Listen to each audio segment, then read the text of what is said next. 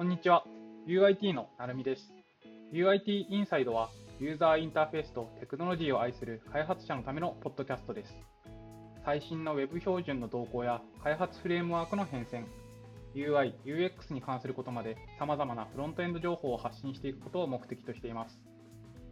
今回は10月19日に開催された UIT ミートアップ Vol.17 もっと好きになる Vue.js のアフターショーという形でお送りします。UIT ミートアップのアーカイブはショーノートに URL を貼っておきますので、このアフターショーと合わせてお楽しみいただければと思います。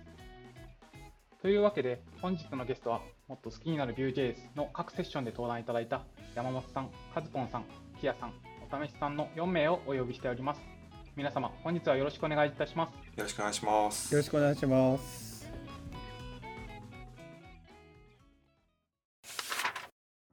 ミートアップの本編をまだご覧になっていない方もいるかと思うので、それぞれもう一度自己紹介をお願いしてもよろしいでしょうか。ご自身のセッションでどういうことを話したかも合わせてご紹介いただければなと思います。というわけで、えーと、じゃあ登壇順でお願いできればなと思います。ということで、えー、山本さんお願いいたします。はい。えっと、UIT の、えー、デブロックチームに所属している山本達也と申します。えっと、私は Out of the box な Vite であなたも Vue を開発したくなるというセッションの登壇をさせていただきました。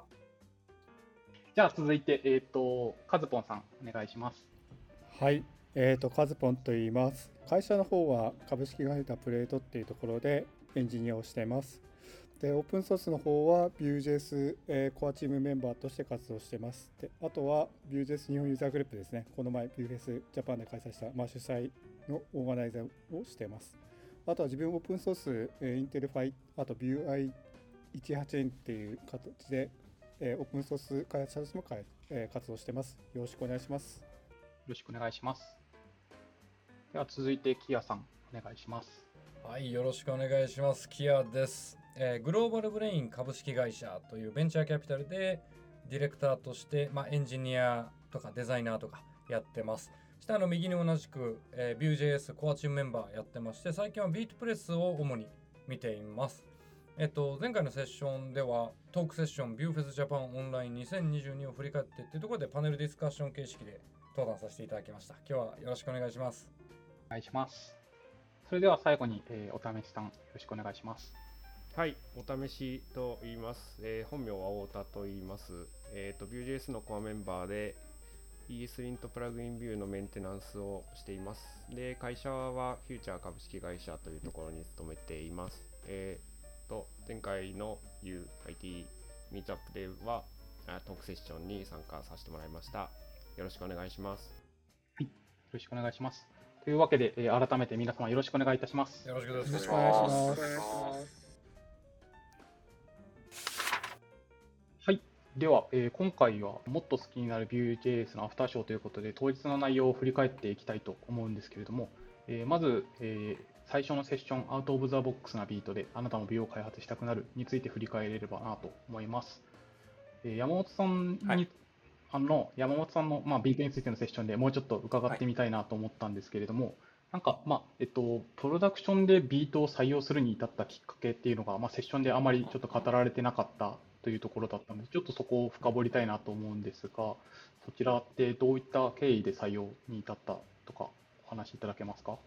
えっと、採用したものなんですけど、LINE の公式アカウントのうち、えっと、LINE アプリで動かすウェブアプリがいくつかあるんですけど、えっと、その中の、えっと、クーポン。よく、えっと、皆さんのお店に行くときに、えっと、お友達追加したらクーポンプレゼントっていうものがあるんですけど、あのクーポン画面に関してでちょっと採用してみました。で、えっと、採用するに至ったきっかけの部分についてなんですけど、まあ、まず最初に興味としては、その、早い開発体験っていう部分ですね。ただ、まあ、モダンな部分っていうところ、まあ、どれぐらいモダンなのとかも含めて、えっと、そういうところの調査のために、ちょっと小さいプロダクトで採用してみたいなっていうきっかけがあり、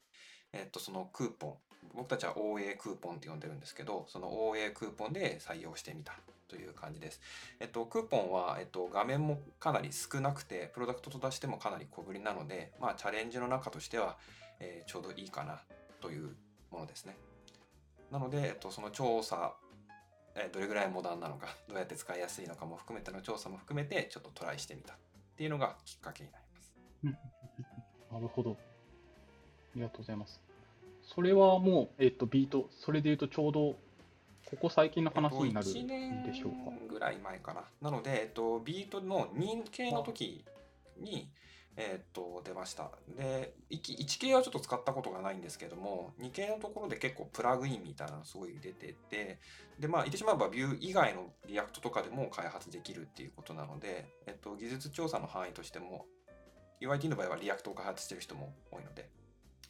あのそういう面でも、えっと、良さそうだなと思い、使っていました。なるほど。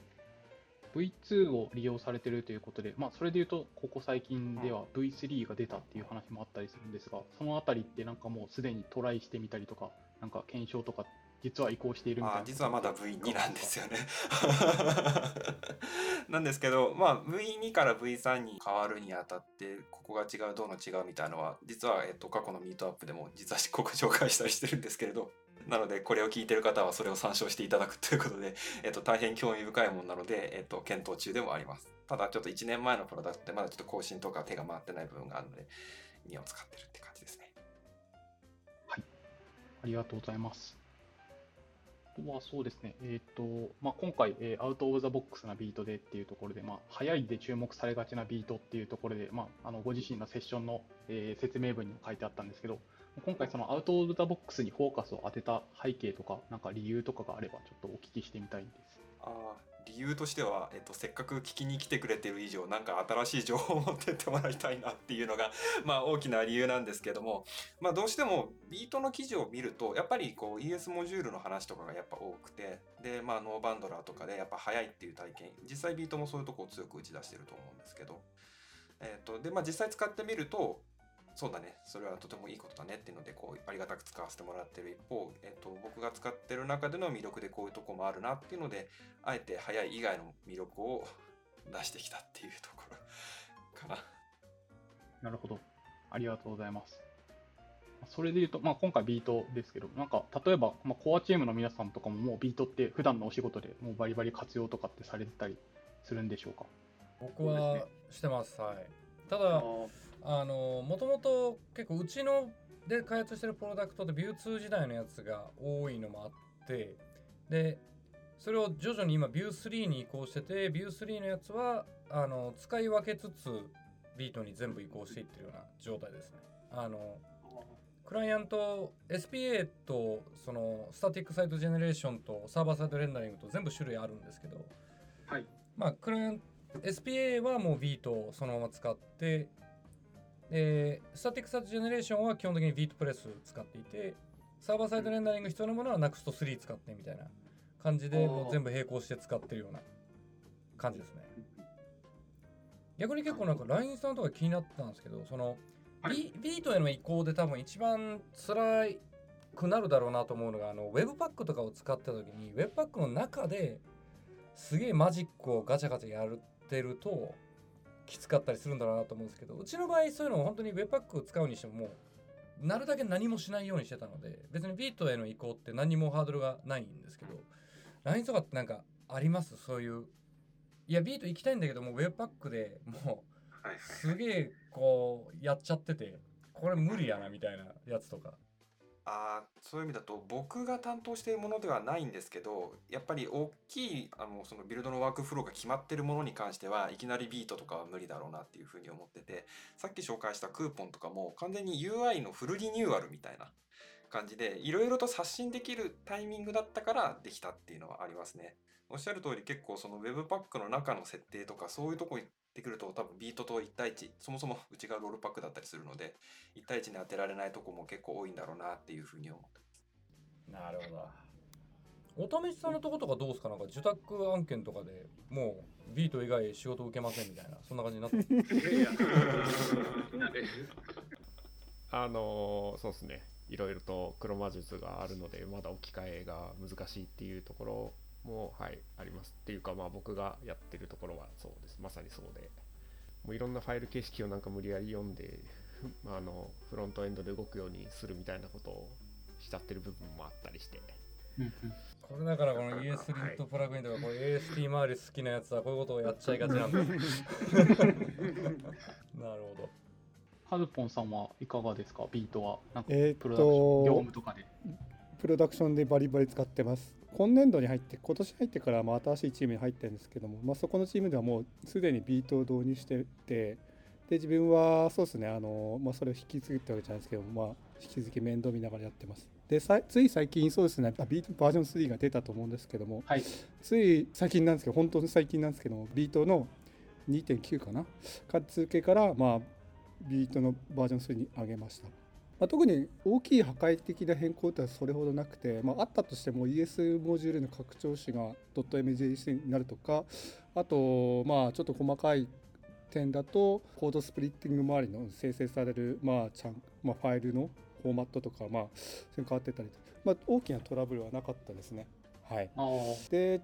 でちょうど昨日か一昨日だと思うんですけどもビートの3.2がリリースされてビートの3.2ではライブラリーモードのマルチエントリービルドができるようになっててちょっと今いるチームの、まあ、プロジェクトなんですけどもあのモノレポでワークスペース使って、えっと内部的にライブラリいっぱい作ってるんですけどもちょっとその辺あんまり内部ライブラリとしてパッケージいっぱいあるとちょっとビルドのパイプラインプロセス走ってしまうのでとあとまあコードのえっとメンテっていうか、えっとそうですねあんまりいろんなパッケージに散らばってると 見通しが悪いんで、まあ、ついそうですね3.2のそのマルチライブラリモードのマルチエントリーをちょっと使ってちょっと今散らばってるパッケージをちょっと一つにまとめようかまとまとめようかなっていうのはちょっとチーム内で出てますね。はいああ。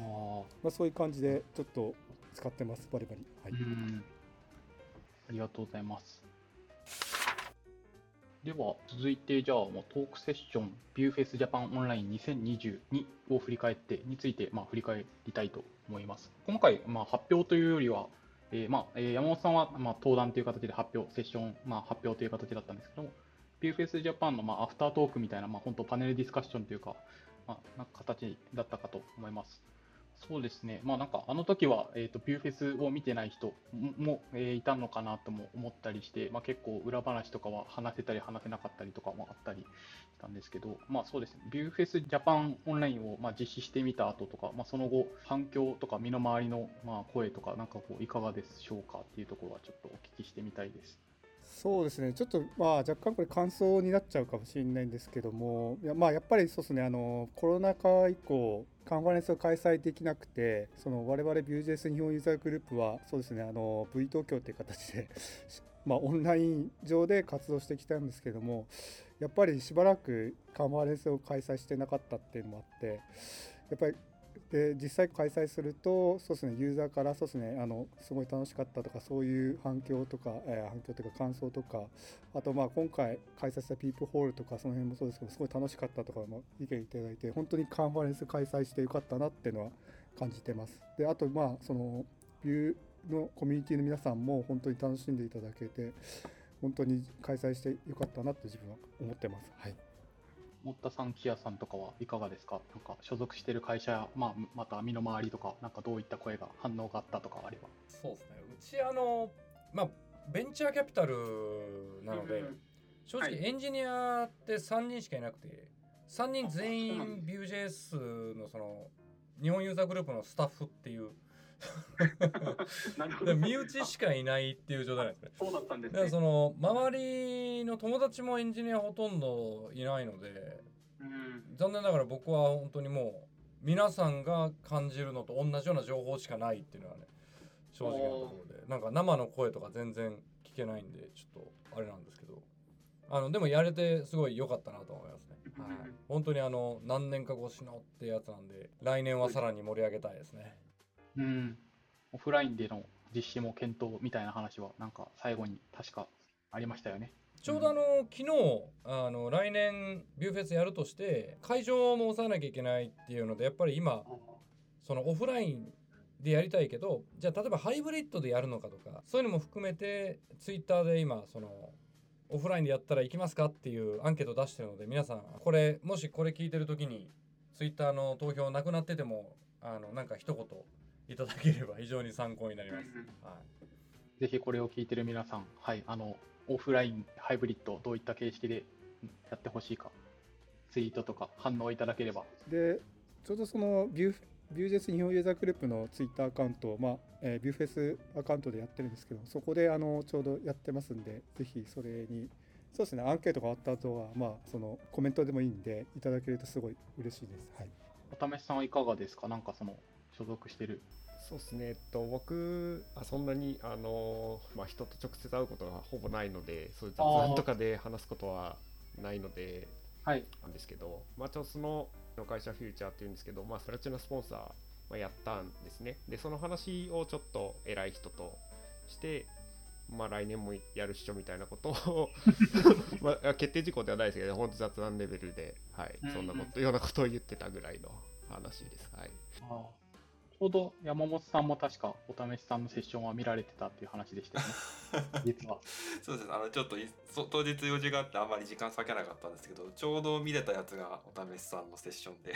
あの興味深く、あの別に狙ってたわけじゃないんですけど、興味深く聞かせました。なんか、輪頭を使って移行するっていう発想が僕の中であんまりなくて、でもリンター使えばその機能の棚卸しみたいなのができるし、自動でチェックもできるしっていう部分が結構目から鱗でしたね。これちょっと LINE 側の話になっちゃうんですけど、こう LINE 側でも LINE のアプリ上で Web アプリケーションを動かす都合で結構プラットフォームみたいなのが変わったりすることがあるんですよね。でそのプラットフォームが変わるタイミングでやっぱり API とかも変わるから、旧プラットフォームだったらこうだけど、新しいプラットフォームだらこうだよみたいなこうリストを作ってこういろいろ見てたりしてたんですね。僕もともとリストとかテーブル作るの好きだからそんなに苦じゃないんですけど、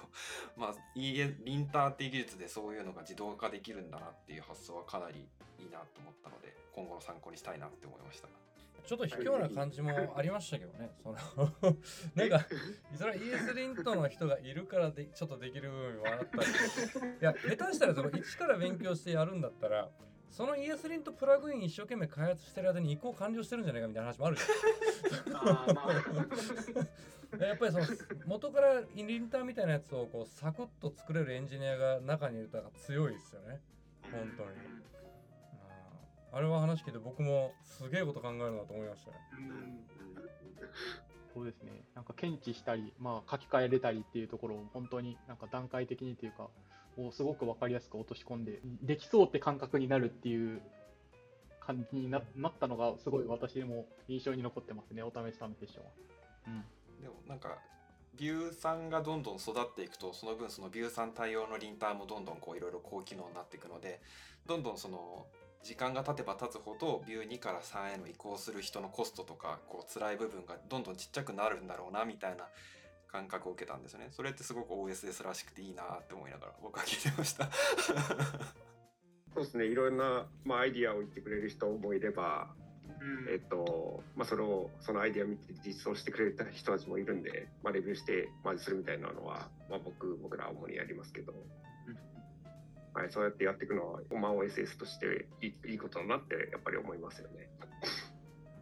で、あの、まあ、移行、移行とかっていう話に関しては、その、やっぱりビュー以外にも、普通に JavaScript も、まあ、どんどん発展して、新しいやつ使いたいよっていう時に、あ置き換えられる場所をチェックするみたいなルールって、まあ、その ES リントの本体にも結構入ってたりするんで、まあ、やっぱそういう風に使うっていうのは、まあ、いいのかなっていうのは僕は思ってます。はい。じゃあ、そうですね。続いて、まあ、えっ、と、トークセッションの内容で、まあ、えー話した内容としては、まあ、気になっている技術についてという形で、コアチームの皆さん3名にそれぞれ聞いて、まあ、カズポンさんは、えー、NUXT3 を支える技術やツールということで、えっ、と、アンビールド、ナイトロエンジン、H3 といったもので、えっ、と、キアさんがイストワールとビュールーターのデータローダーという RFC で提案されているもの。で、えーお試しさんが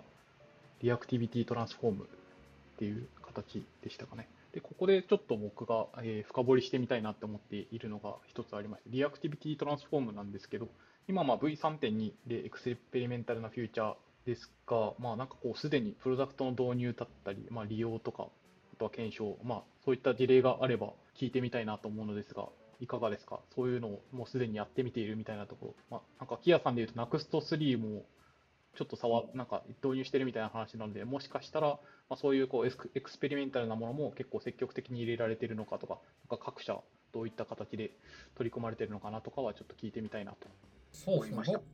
僕の方はもう完全に僕の好みなんですけどあのエクスペリメンタルもガンガン入れていくっていうのはまあその通りで本当に例えばあのコンポジション API ビュー2時代のコンポジション API だったりとかあとはまあビュー3ベータとか NUXT3 のまあそもそも NUXT3 まだプロダクションじゃないしみたいな。まあああいうのはガンガン入れていくんですけど Reactivity Transform に限って言うと僕結構なんでしょうねコーディングに関しては保守的な書き方の方が好きみたいなところがちょっとあって。でもともとその ref がオブジェクトを返してきて value っていうプロパティを持ってますっていううん。その.value でアクセスするっていうこと自体は割となんでしょうね explicit で好きな書き方というか。うんあのなのであんまりマジックが起きない方が個人的には好きなんですよね。うん。であのなんでしょう。こうもともともしかしたら BX オアルムみたいなそのオブジェクトを参照で渡して mutation するのかしないのかっていうのをこう明示的に考えながら書いたりするケースが多かったっていうのも影響してるかもしれないですけど。あのなのであの機能に関しては特に使っていないという状態ですと。はい。ただ唯一あの props をうんあの destructure して default value をそこで設定できるっていうのはすげえいいなと思ってます。あの defineProps で唯一きついのがあの defineProps のあの型で定義するやり方の方。はいはい。あれをやった時に default value がつけれないっていうのでいや default value つけれないこと自体はまだいいんですよ僕は。あのその下で props.なんちゃらはてなはてななんちゃらでデフォルトを設定するんで。はいただ唯一できないのがあの boolean 渡すと絶対 false になるんですよね。うんあだからデフォルト値 true の boolean の props ってたまに欲しいじゃないですか。あわかります。 closable とか、デフォルトでは closable なんだけどみたいな。そ命れそう。で、でも with defaults の中に define props を入れるあのシンタックスが嫌いで。見にくいというかそのなんかしかもその下に define emits があったらその with defaults がなかったらすごい綺麗にこう揃ってるのに with defaults が入るとなんだこいつみたいな。であれを解決するためだけにトランスフォーム入れたいなぐらいの気持ちはちょっとありますね、うん。はい。ただまだあのなんかえっと共通で使ってるデザインシステムのライブラリとかあとあのビュー2のコードが混じってたりとかもあるので一旦やっぱりビュー3に全部完全に移行しきってからやるんだったらその共通ライブラリの方からリアクティビティトランスフォーム使っていくようなのでうちは考えてます今のところ。はい。まあなんか即座に使いたいってわけでもないので、まあのんびりいこうかなって感じです。でもあれす好きな人は好きだと思うんでおためしさんとかどうなんですか？そうですね。関心を集めてたおためしさんの話はちょっと聞いてみたいです。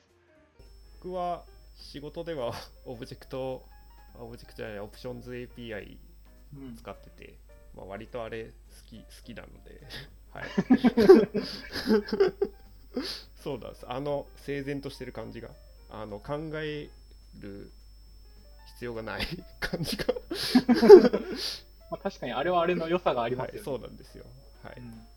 っていうのはあって使ってないああ、なるほど、なるほど。あの仕事では。はい。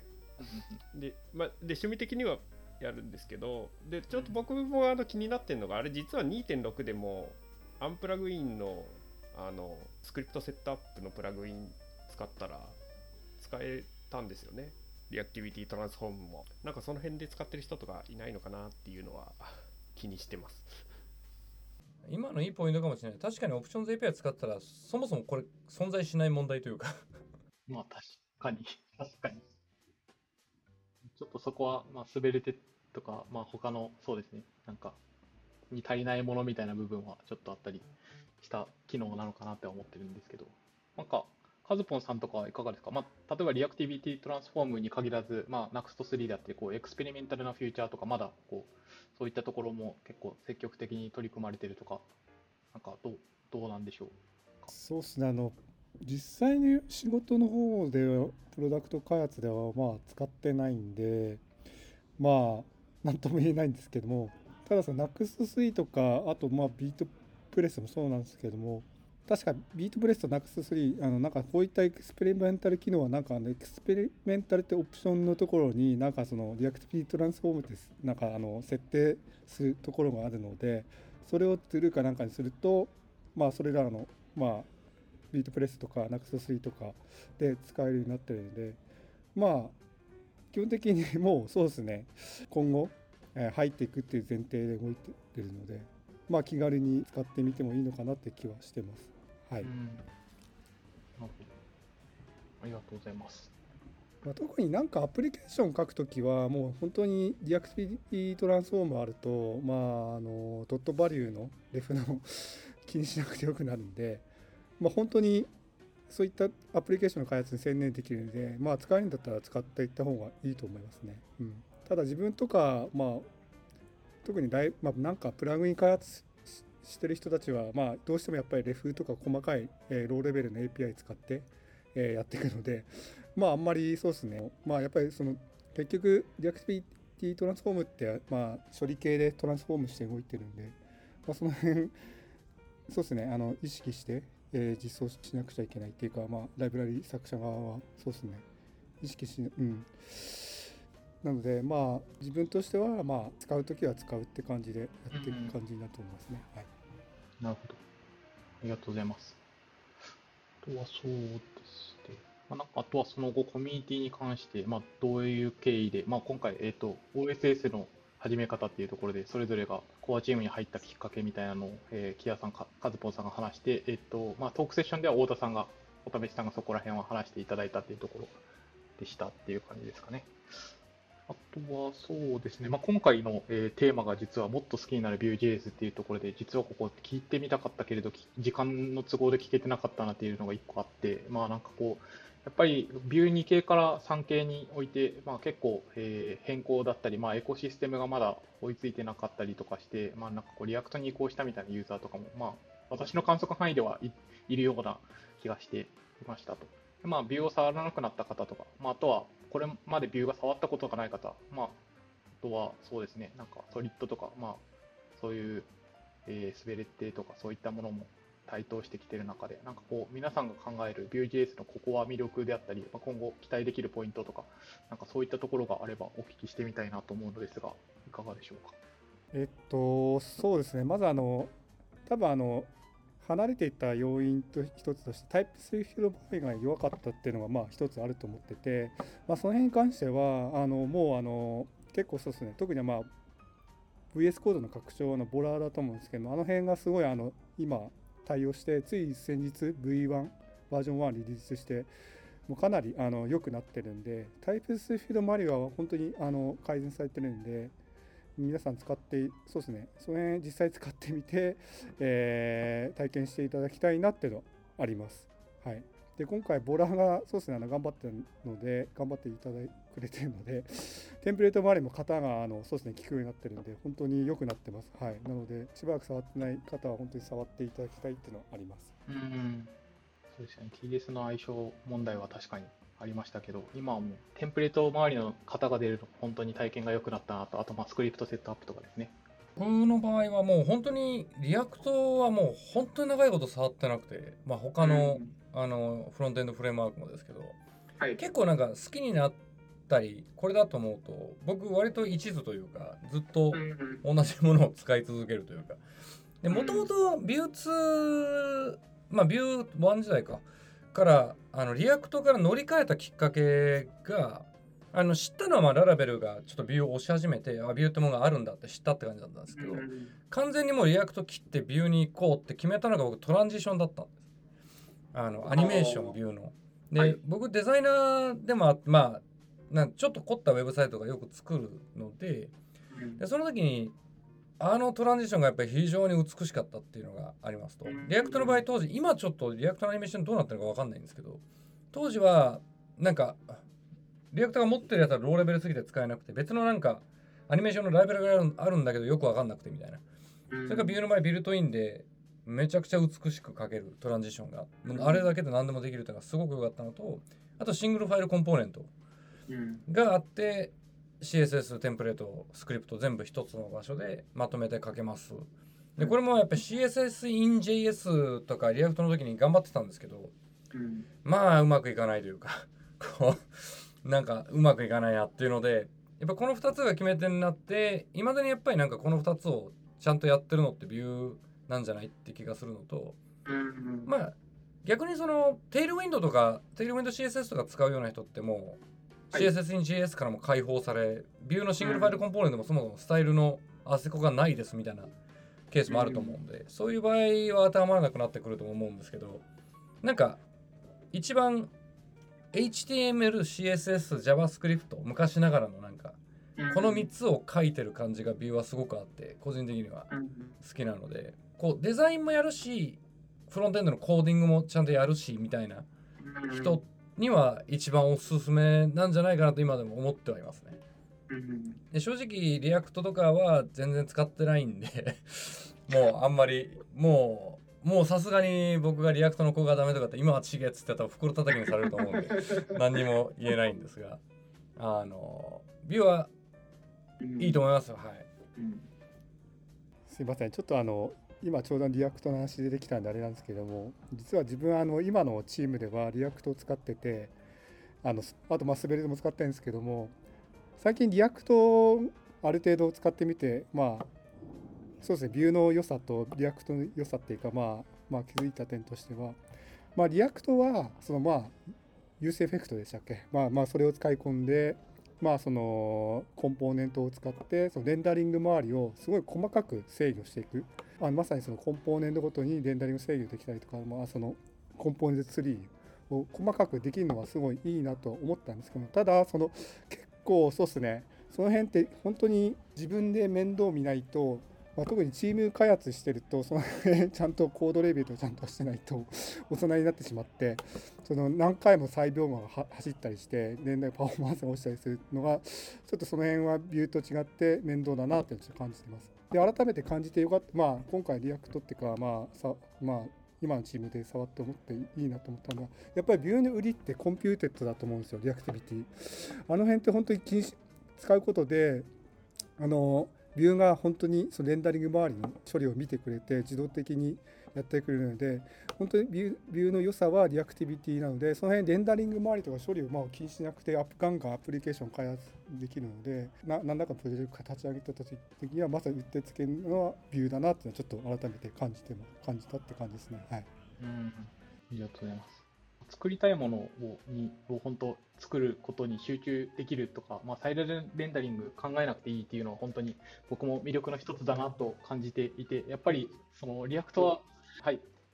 あすいませんあの実際のプロジェクトってエンジニアだけじゃなくてデザイナーさんも入ってくると思うんですよ。で React の場合ってデザイナーさんも React で書く場合はそういったまあ中には多分その専任のエンジニアがいると思うんですけどない場合ってその辺も自分でやんなくちゃいけないそれをレンダリング制御の部分を デザイナーさんがそこまで面倒見るって難しいと思うんですよ。そういった部分は Vue の場合はもう考えなくていいんで、まあ、まさにそのそうですねチームのスキル的っていうか構成上エンジニアリソース割けないであのもうプロダクトとして価値を出さない場合は、まあ、まさにビューを使っていった方がいいいい最適だなっていうのはちょっと自分は感じました。はいうんうんうんうんありがとうございます。お試しさんとかは何かありますか？まあなんかさっきオプションズ API の方が好きっていうところで、なんかそれこそいろんな書き方が許容されてるっていうのは一つの魅力とも言えるのかなってはちょっと思いましたね。今なんかこうやって話をしていると。そうですね、それは思いますね。えっと、ビューの 3D フィルターがなくなったとかはありますけど、基本的に大きな機能は、まあ、なくなってないですし、でまあ、今後の、まあ、コミュニティがどういう反応していくかっていうので、まあ、また今後の判断は変わっていくと思うんですけど、で、まあ、その、ビュー3になった時に、まあ、そのライブラリーとかが、まあ、と止まったように見えたというか、まあ、対応してないんでなかなか難しくてみたいなので、まあ、以降別の React とかに行っちゃったみたいなのは、まあ、あるとは思うんですけど別に僕は別にそれでもまあいいとは思っててでただ、あの気にしておいてほしいのは、まあ、 Vue、まあ、そのそもそも移行が済んでない話は多分時間が解決する問題ですし、まあ、コミュニティ自体はすごく活発に生きてるのででそれさっき話していた TypeScript の対応も進んできたみたいなのもありますしえっとまあ発展してるんで、まあ、ぜひそのあの見ていては欲しいなっていうのはちょっと思ってます。あの移行してしまったとしても。はい。でまあ戻ってくることがあるかどうかわかんないですけど、まあ、仕事の 仕事で作ってるやつをぜ完全移行した後にまた戻る完全移行するのは多分辛いと思うんでその判断はなかなかないと思うんですけど、はい、次なんか作る時に実はやっぱりあのこっちの方が良かったなみたいなのとか、まあ、でもし他にのフレームワークとかに行ってこの機能ってビューにもあったらいいのにみたいなのはやっぱりコミュニティにフィードバックとかしてくれれば全然良くなっていくこともあると思うんで、まあ、そういうのはやれたらいいのかなっていうのは僕は思ってます。あとであそうさっきそう木屋さんのなんかデザインがどうこうみたいな話聞いててそう思ったんですけどあんまり注目されてないと思うんですけど CSS 上であの V バインドって書くと色色とかが、まあ、スクリプト上で色決めたらそれが CSS に入っていくみたいな機能があって。はいはい。はい。あれだそういうのとかなるほど。うん。確かに。もうビューにしかない機能とかもあるんで他ってどうやってるのか、まあ、もしかしたら何かしらの方法であるのかもしれないですけどあれって結構他では効かないのもあったりして、うん。まあでもそれも別に他のフレームワークに持っていくっていうのを誰かがやってくれればいいような気がしてて、まあ、そうやって発展していければいいなっていうのは思ってます、うん。なので、まあ、あ完全に離れる離れてもう見向きもしないっていうのはちょっとあの嫌だなって思いますけど、見ていてほしいなっていうのは思,、うん。思っていますというところです。はい。そうですね。まあビューであるんですよ、他であるんですけど、一強になるとちょっと成長もね停滞しちゃうんで、やっぱりこういろんなフレームワークが切磋琢磨してるって状況が望ましいのは間違いないんで、まあ本当にいろいろ試してみてその時々に合うやつを使っていけるようになるのが一番は一番ですよね。そうですね、確かに。それでは最後に、えーまあえー、Vue.js 日本ユーザーグループから宣伝があるということで、えー、カズポンさん、お願いします。はい。えー、とつい先日、そう10月16日ですけども、あの Vue Fes Japan Online 2022カンファレンスを開催したんですけども、実はそうですね、あの11月2日に、えっ、と、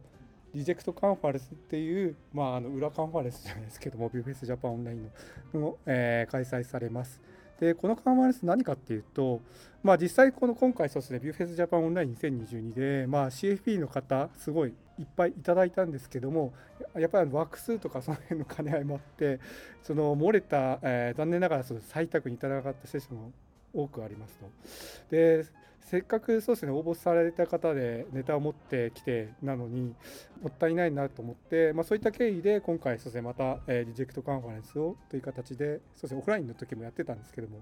えー開催するっていう形になっています。で、これ、まあ、先ほど話したんですけども、まあ、11月2日に、えーとそうですね、19時半から、えー開催しますので、ぜひ皆さん、そうですね、魅力的なセッションがありますので、ぜひ来ていただければと思います。ちなみにこちらは、そのイベントのアーカイブみたいなのって予定されてたりするんでしょうか？あ、アーカイブはしますね。はい。こちら、あの、オンラインで配信します。YouTube ライブで配信しますんで、もちろんアーカイブあアーカイブして、あの、ご覧ご覧になれなかった方も、後日、えーご覧になることができます。はい。となると、まあ、11月2日以降にこれを聞いてる皆さんも見れるということで、はい、ぜひ見ていただければなというところです。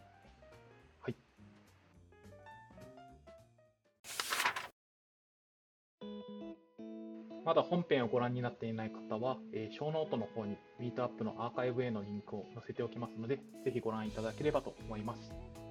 チャプターも分けてあるので、見たいセッションからも視聴ができます。ぜひよろしくお願いいたします。また、このエピソードを聞いて、ミートアップのアーカイブやを見て、LINE や LINE グロステクノロジーに興味を持っていただいた方は、ぜひカジュアル面談をお待ちしております。本エピソードのショーノートにゲストも含めた、えー求人へのリンクを貼っておきますので、ぜひご連ご連絡ください。ということで、えー今回は UIT ミートアップアフターショーとしてお話ししていただきました。ご視聴。ありがとうございました。ありがとうございましたありがとうございました